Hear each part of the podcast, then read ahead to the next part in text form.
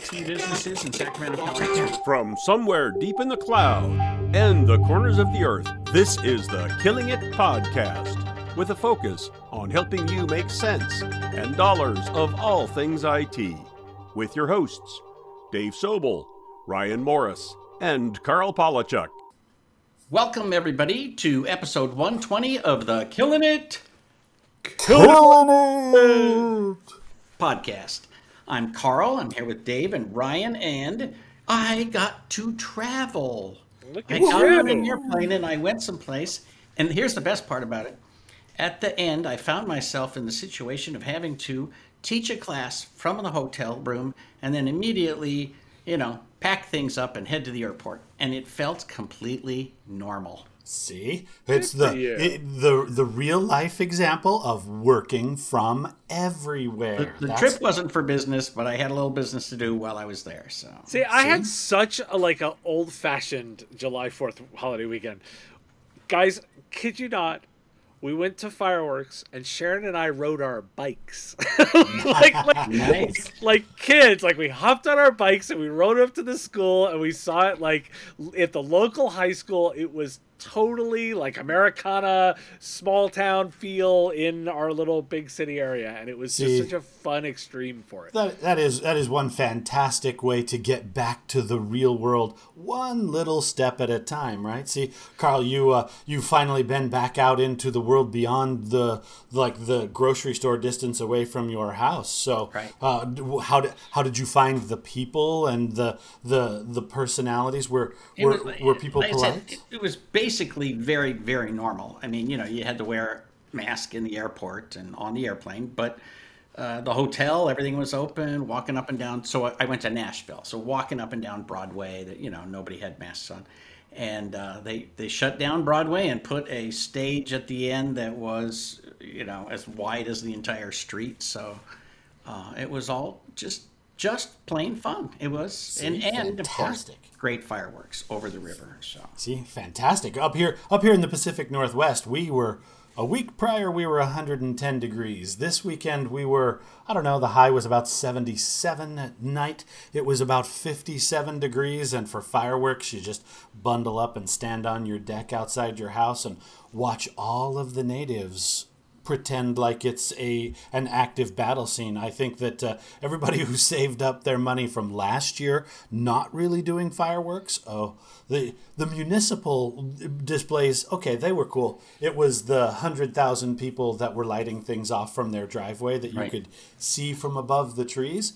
Quite an impressive somebody display. on my local uh, neighborhood website made a comment that I think this year the fireworks were buy one get fifty six thousand for free. Everyone just wanted to blow stuff up. Oh yeah, they they were they were just kind of cleaning out their karma here and uh, and resetting their chi by blowing some shit up, and I think it worked. I feel I feel refreshed. It's good to go. And here we are back again. Reality is is slowly returning. Well, w- this week we are brought to you again by our friends at Acronis. Are you still relying on a frustrating patchwork of legacy solutions? Modernize your cybersecurity and data protection with Acronis Cyber Protect Cloud. It's a single solution that combines backup, anti malware, and endpoint protection management. As an MSP, you can easily improve client security posture, eliminate complexity, and generate more recurring revenue. Learn more about Acronis Cyber Protect Cloud at acronis.com.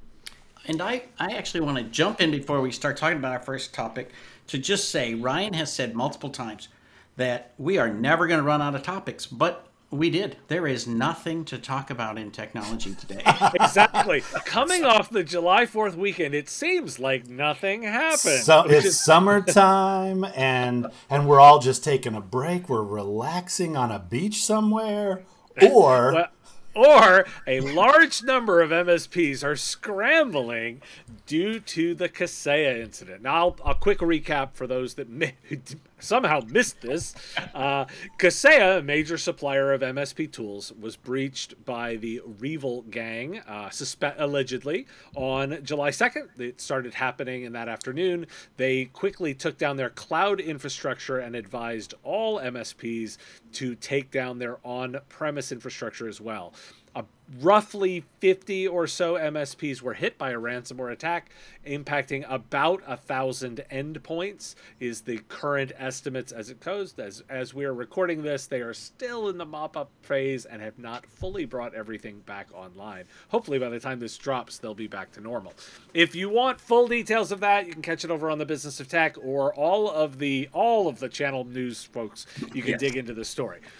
For us I think we want to talk a little bit more about the implications. Um, because it, they, from my perspective, it seemed like, wow, there's a lot of surprise about this. uh, you know, guys, I'll throw it to you before I weigh, weigh in on, on mine. What, what were your takes coming off of this particular weekend? I have to say, I had no surprise. Um, it, it was interesting that it was suddenly the biggest and – you know when you when you're leaping up uh, literally a year ago no one would have thought of a 70 million dollar payout. Um, but there's so many pieces of this and you, when you talk about like people who haven't heard of it if this wasn't your rmm and nobody from your rmm said don't worry you're safe you could have just not known about it and gone about your weekend. So well and i think what's amazing is it's not just the channel media that's talking about this. It's not just the technology industry. In fact, I got a kick out of how many different mispronunciations of the word Kaseya that I've heard in the last week uh, uh, as the mainstream media struggles to describe what we take for granted as a software company that sells tools to these other companies and we don't understand it but they are somehow attached to the end users and and oh no the sky is falling and and we're all you know it's cats and dogs sleeping together. Um, again insiders know that this is unfortunately brutally not a surprise but the outsiders are brutally well aware of it now. The fact that we're again reordering the historical lists of largest ever. No, no, this one's the largest ever. That's not a good sign, and it doesn't create a ton of credibility for us in our industry. But, Karl, I think you've made the point before that I want to make sure all of our audience really embraces actively. Not, don't, don't just think about it, do something about this. You may not have been hacked, your customers may be perfectly safe your industry tripped and fell on its face, and your reputation is now damaged or bruised because of it. I've heard several people on radio shows before this talking about the SolarWinds thing and saying just casually with like complete ignorance of how the world works, well, they obviously weren't very good at what they do. And I can imagine similar kinds of analysis from non technical media for this event. And it's like, okay, I'm not sure that, that there's a direct correlation between being a victim of this attack and not being good at what you do. Right? I wouldn't I wouldn't recommend that people say, well, go pick another RMM, because I think all of the RMMs, personally, I believe, have been infected at this point, and it's just a race to determine uh, will they find it before it gets triggered.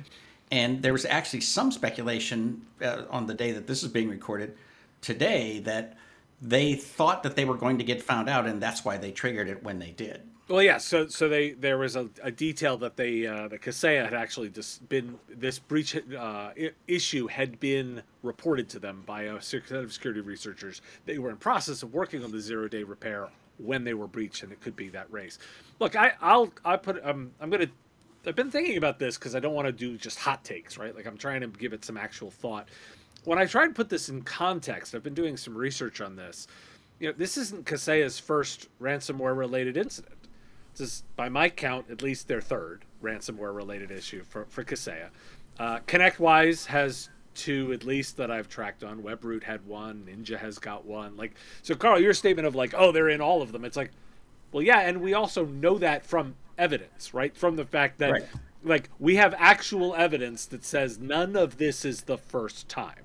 Well, and, and it, it points out something that you've mentioned several times, which is sometimes we find IT professionals spending an inordinate amount of time worrying about their tool set when it's their smallest expenditure. And they all, you know, go on, which is the best today? Which is the best today? Like, ah. Well, and, and the other thing is, is they're also generally assuming that all tools will solve all problems, right? Like that, that if I buy a tool and I am now fine, and it's and the element now is is like, well, wait a second, are you pausing to actually think about the tools you use as attack vectors? Um, I've been I've been thinking about the the the debate about RMM and whether or not it's important, and I'll make this sort of statement of like, well, we're all actively choosing to install a piece of software with godlike powers that completely centralizes complete control not only of all of our customers but all customers of people like us and puts them all into a single bucket by choice. Like we are actively choosing to do this. Now see and as, see i'm sorry I'm, I, I believe that is an architectural flaw throughout many layers of the industry, right? I, have I've observed this before that if you run an RMM or a PSA or whatever tool set you run, and then you adopt it as specified in the book and you run it exactly according to best practice, the way that everybody else in the industry does it, then by definition, your positioning in the industry is I do what everybody else does exactly the same way they do it. Would you like to buy it from me? Either because I'm a nice guy or I'm dot dot dot less expensive than everybody else. If standardization is universal, then differentiation is impossible. You have to standardize within your own operation. But that does not mean you have to run the same damn tool as everybody else in the industry, the same way that everybody else runs it. I'm with you, Dave. I think a little standardization is a good thing, but too much standardization might actually become a universal vulnerability. Well, I've started thinking about this one interesting scenario. I've started thinking about the what would happen if I was asked to be an expert witness against an MSP. Like I've been thinking about this as a theoretical to play out this exercise. So I know the MSP industry. Right? I know the I know the IT architectures, and and so a lawyer for a customer sue you know, suing and they, they bring me in to, to ask me questions and if they asked me what i thought of this toolkit i'm not sure i could sit here and say well you know it's like the only way to do it because i don't think that's necessarily true and I also would would say that the, do I think they're all running it correctly? Uh, probably not. And then I can definitely say, like these days, the one I know I could definitively answer is, is if they say, well, if they're running that RMM tool on premise, I could say, oh yeah, they don't know what they're doing. Like that, that one. If, if I was if if I was asked to test, but if I'm and we laugh because it's funny, right? But if I was asked to testify and they said, "Do you think that's the right way to do it?" I go, "No, they're asking for trouble. They are literally asking because they do not have the threat ops operations, the security operations of even their own regular vendors, like a vendor like Kaseya or ConnectWise." At least has enough scale to know something's going on and shut down like like Kaseya right. did, where where every little individual provider is literally waiting on the vendor to tell them. So i know they're one level down the down there in terms of the of the piece. So i don't think i can in good conscience say oh yeah they know what they're doing.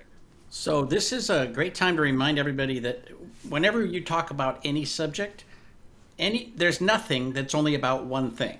This is a perfect example. This is about many many things on one side, I would say I'm a huge advocate. I think RMM is the single most important tool a service manager, a, uh, a managed service provider has.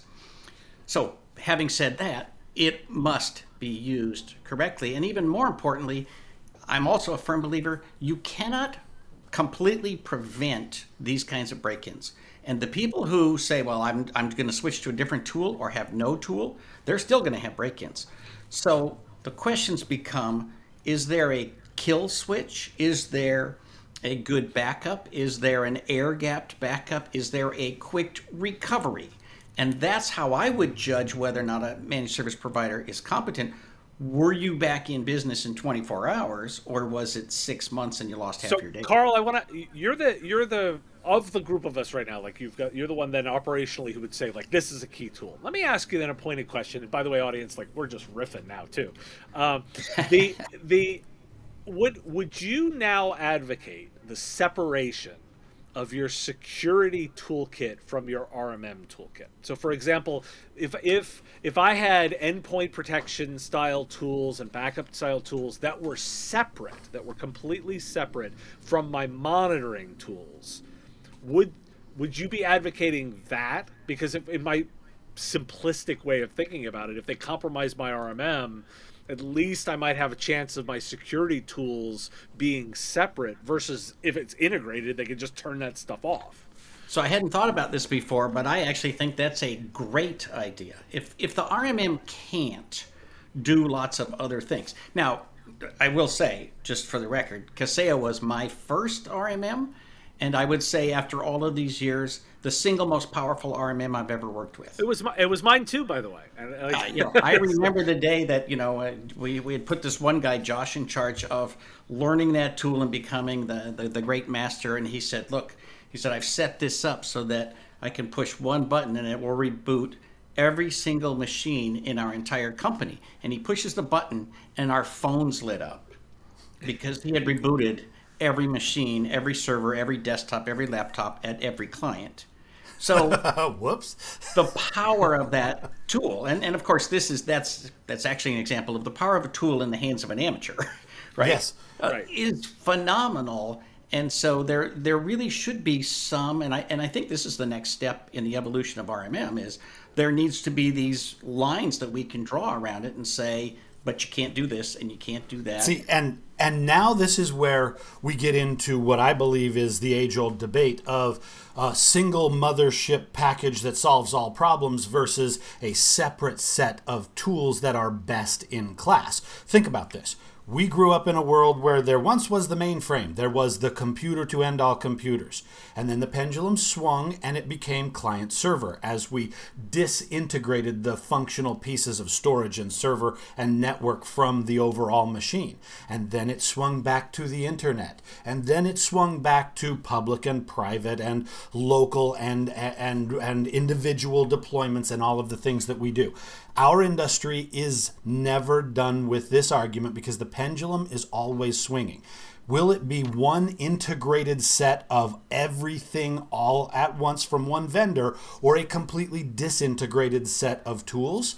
It's only at the edges that the argument starts to make sense, right? When we get everybody standardized on one mothership set of tools that handles everything, then we all have the same Achilles heel. But once we get out here into a world of completely disintegrated, individual, best in class tools, make a change to one of them in your infrastructure, and oh my God, the ripple effect of how you have to update every other tool and API and integration in your entire stack gets overwhelming. You see, we keep swinging back and forth, back and forth. I would argue the sweet spot, unfortunately, is directly in the middle. There are certain things that make sense to aggregate, and then there are other things that, like church and state, man, you should not be having systems monitoring and file distribution capabilities attached to your security. I And think that's a to- bright to line. Point about separating out backup from RMM.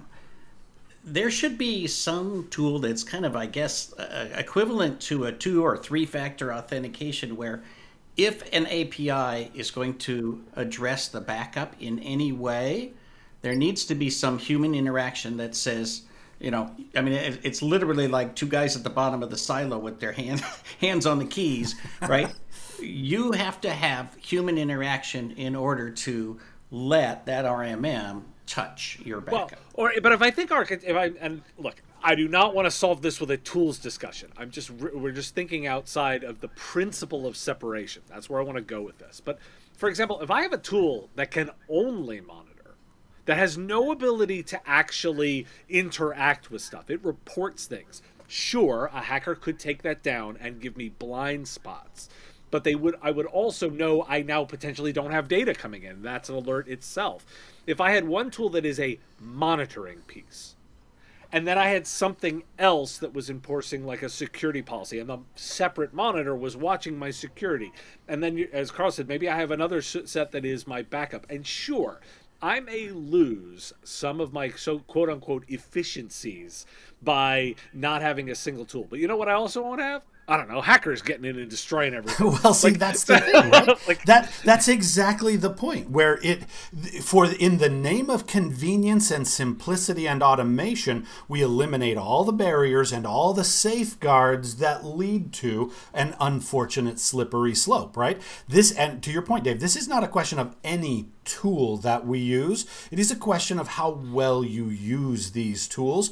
I, I, w- I went golfing over the weekend for the holiday and uh, uh, had a conversation in the pro shop with a man about you know which of these new magical pieces of technology we're going to solve all of my problems with golf, and I got an answer in a very condescending tone, explaining to me the difference between the arrow and the archer, and which one is really the problem. And I think that applies here in a very appropriate way. I don't care which tools you use. I don't care how integrated or di- well, I do, right? I have my opinions. But whichever ones you use, if you're not using them correctly, there's no magic button. There is no, I have no responsibility, la la la. Being an MSP is easy because I bought a magic set of tools and the vendor took care of it for me and I'm just here to collect the checks. No, you're not. You still have the ultimate point of responsibility for customer interaction and accountability. And I would point out, philosophically, I sort of like the idea that there's all these separate things, but the problem is each of them requires an API each API represents another point of entry or a weakness that can be taken advantage of, right? They so you know there there is something about the the integrated tools approach that basically leaves you fewer connections visible from the outside well, world. And, and look, this is all an exercise in balancing risk, right? This is that I mean, and, and I tell you know, security is the myth. Balancing risk is your piece. You by choosing to go all in, for example, you are saying I am more com- I'm willing to put more risk on the the vendor on this that than than in exchange for potential simplicity, right? That's the that's the risk analysis you're taking. And I I will I'll tell you my other thing on this is is that like I think the piece that I'm going to start start screaming more and more is is I think people are clinging to 20 year old ideas of the way these things work. You know, again, if, if you, if you, that's pretty common though. Oh, I mean, to be expected. but, but it, but if, but this is, it's, this is the time to ask questions. It's the time to re-examine pieces, particularly, I mean, like, look, post pandemic, that's shaking up war, the work the security landscape should be shaking up your assumptions about the way you run this kind of business. I've made this statement over and over again. The core value of helping small companies with their technology decisions has not changed. That core value has not changed. The way we go about doing that has. It evolves over time, and you cannot say the sales pitch of, well, you're going to install this RMM and it's going to make everything magically better that worked in 2002 is not the same as the one in, two, in 2021. But by the way, some of these technologies are 20 years old. Do you, you think do you think the next step is for tool vendors to have a layer of support that says basically if you pay this X percentage more, then when something hits the fan, you will have access to our specialized team that's going to hit the ground running and, oh, and help. We're all we're already there. So I highlighted this in a risk video recently that I did on my YouTube channel. SentinelOne includes insurance. They have a million right, dollar right. policy. I'm, I'm thinking right? more about like there's a team. You know, there was a team at SolarWinds. There's a team at ConnectWise. A team uh, at Kaseya that basically their job was to get their arms around this as quickly as possible. And then I'm just saying, if there's a level of support where you say, "Hey, I'm a you know, I'm a yeah. premium, you know, I'm a gold sponsor. But I, but I think that only I think that only matters if they have financial incentive for it to work. And that's well, because, yes. because I can sell you something like that. But if I don't have any skin in the game that says by using this, I am putting my own skin in this game of we're covering you with this level of insurance or this level of response. There has to be some skin in the game for that, not just oh I have more people. But see, oh, Karl, what what you're describing is what what I've observed over the years. That's the gateway from a direct relationship between the vendor and the customer into a channel distribution model, right? As soon as you introduce the intermediary, there has to be an extra special double secret level of access to the engineers and technical support that is above and beyond anything an end user could access for any price. If you think about it, that is the way that Oracle ran their database infrastructure. There was levels of support that you could buy and then as a channel partner, you could actually talk to the humans who wrote the code in this particular build of the software engineering process and they could help you troubleshoot things. That has been true at every mega software vendor who has adapted from a direct to an indirect sales process.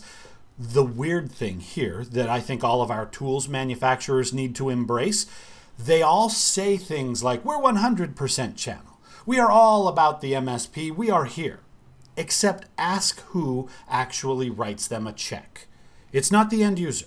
It is the MSP, and therefore it is by definition a direct sell to relationship from Kaseya to an MSP, from ConnectWise to an MSP. That is a direct sales model. Now, your customers might be resellers, integrators, MSPs, and so you want to talk the language of the channel, but you have a direct sales model. And what you need is an integrated step, an intermediary who says, all of you who use this tool internally to run your business and provide your services through, you need an extra double secret level of, of access to engineers that other end users cannot get. Not well, only is it effective, but it's worth a hell of a lot of money.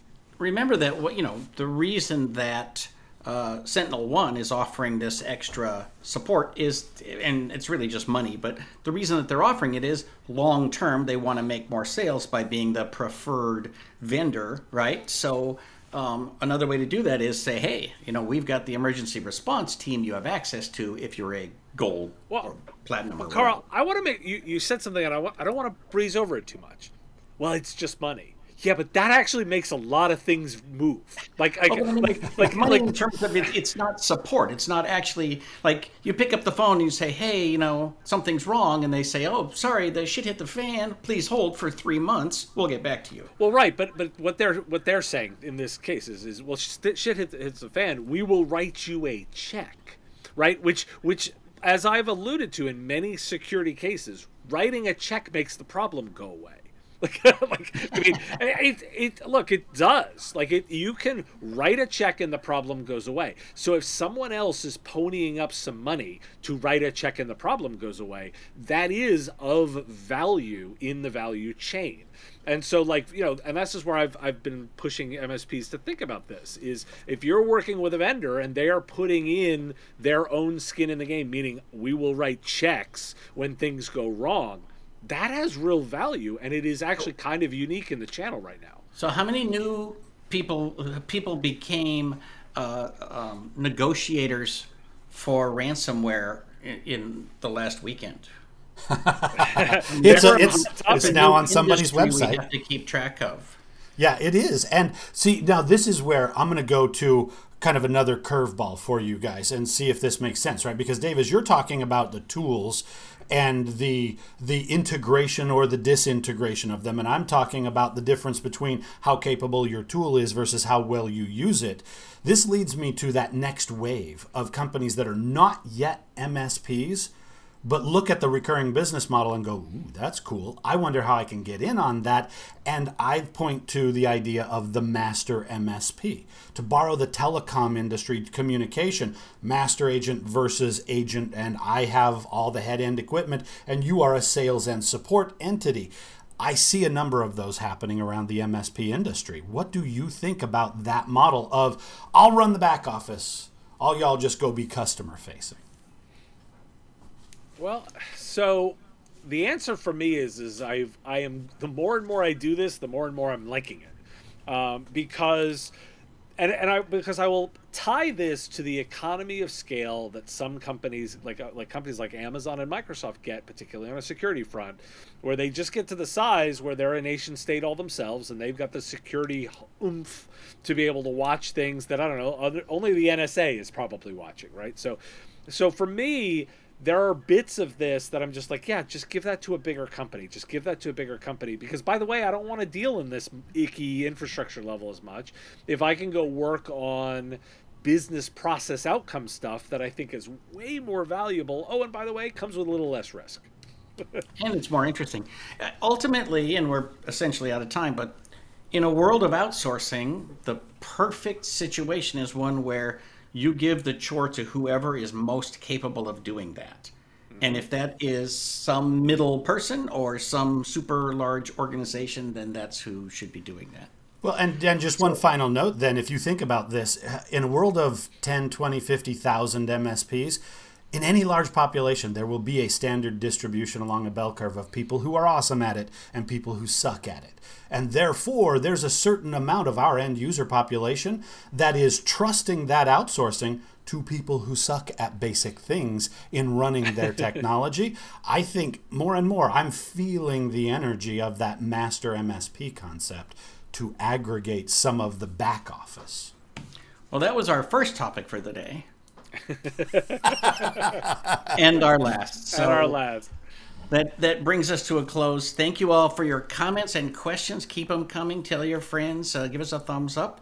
And thank you for listening to episode 120 of the Killing It, Killing It podcast. Thanks for tuning in to the Killing It podcast. Please share with your friends and tell everyone to subscribe on iTunes, Stitcher, and all the podcast places. Join us next week and help us keep killing it in the technology business.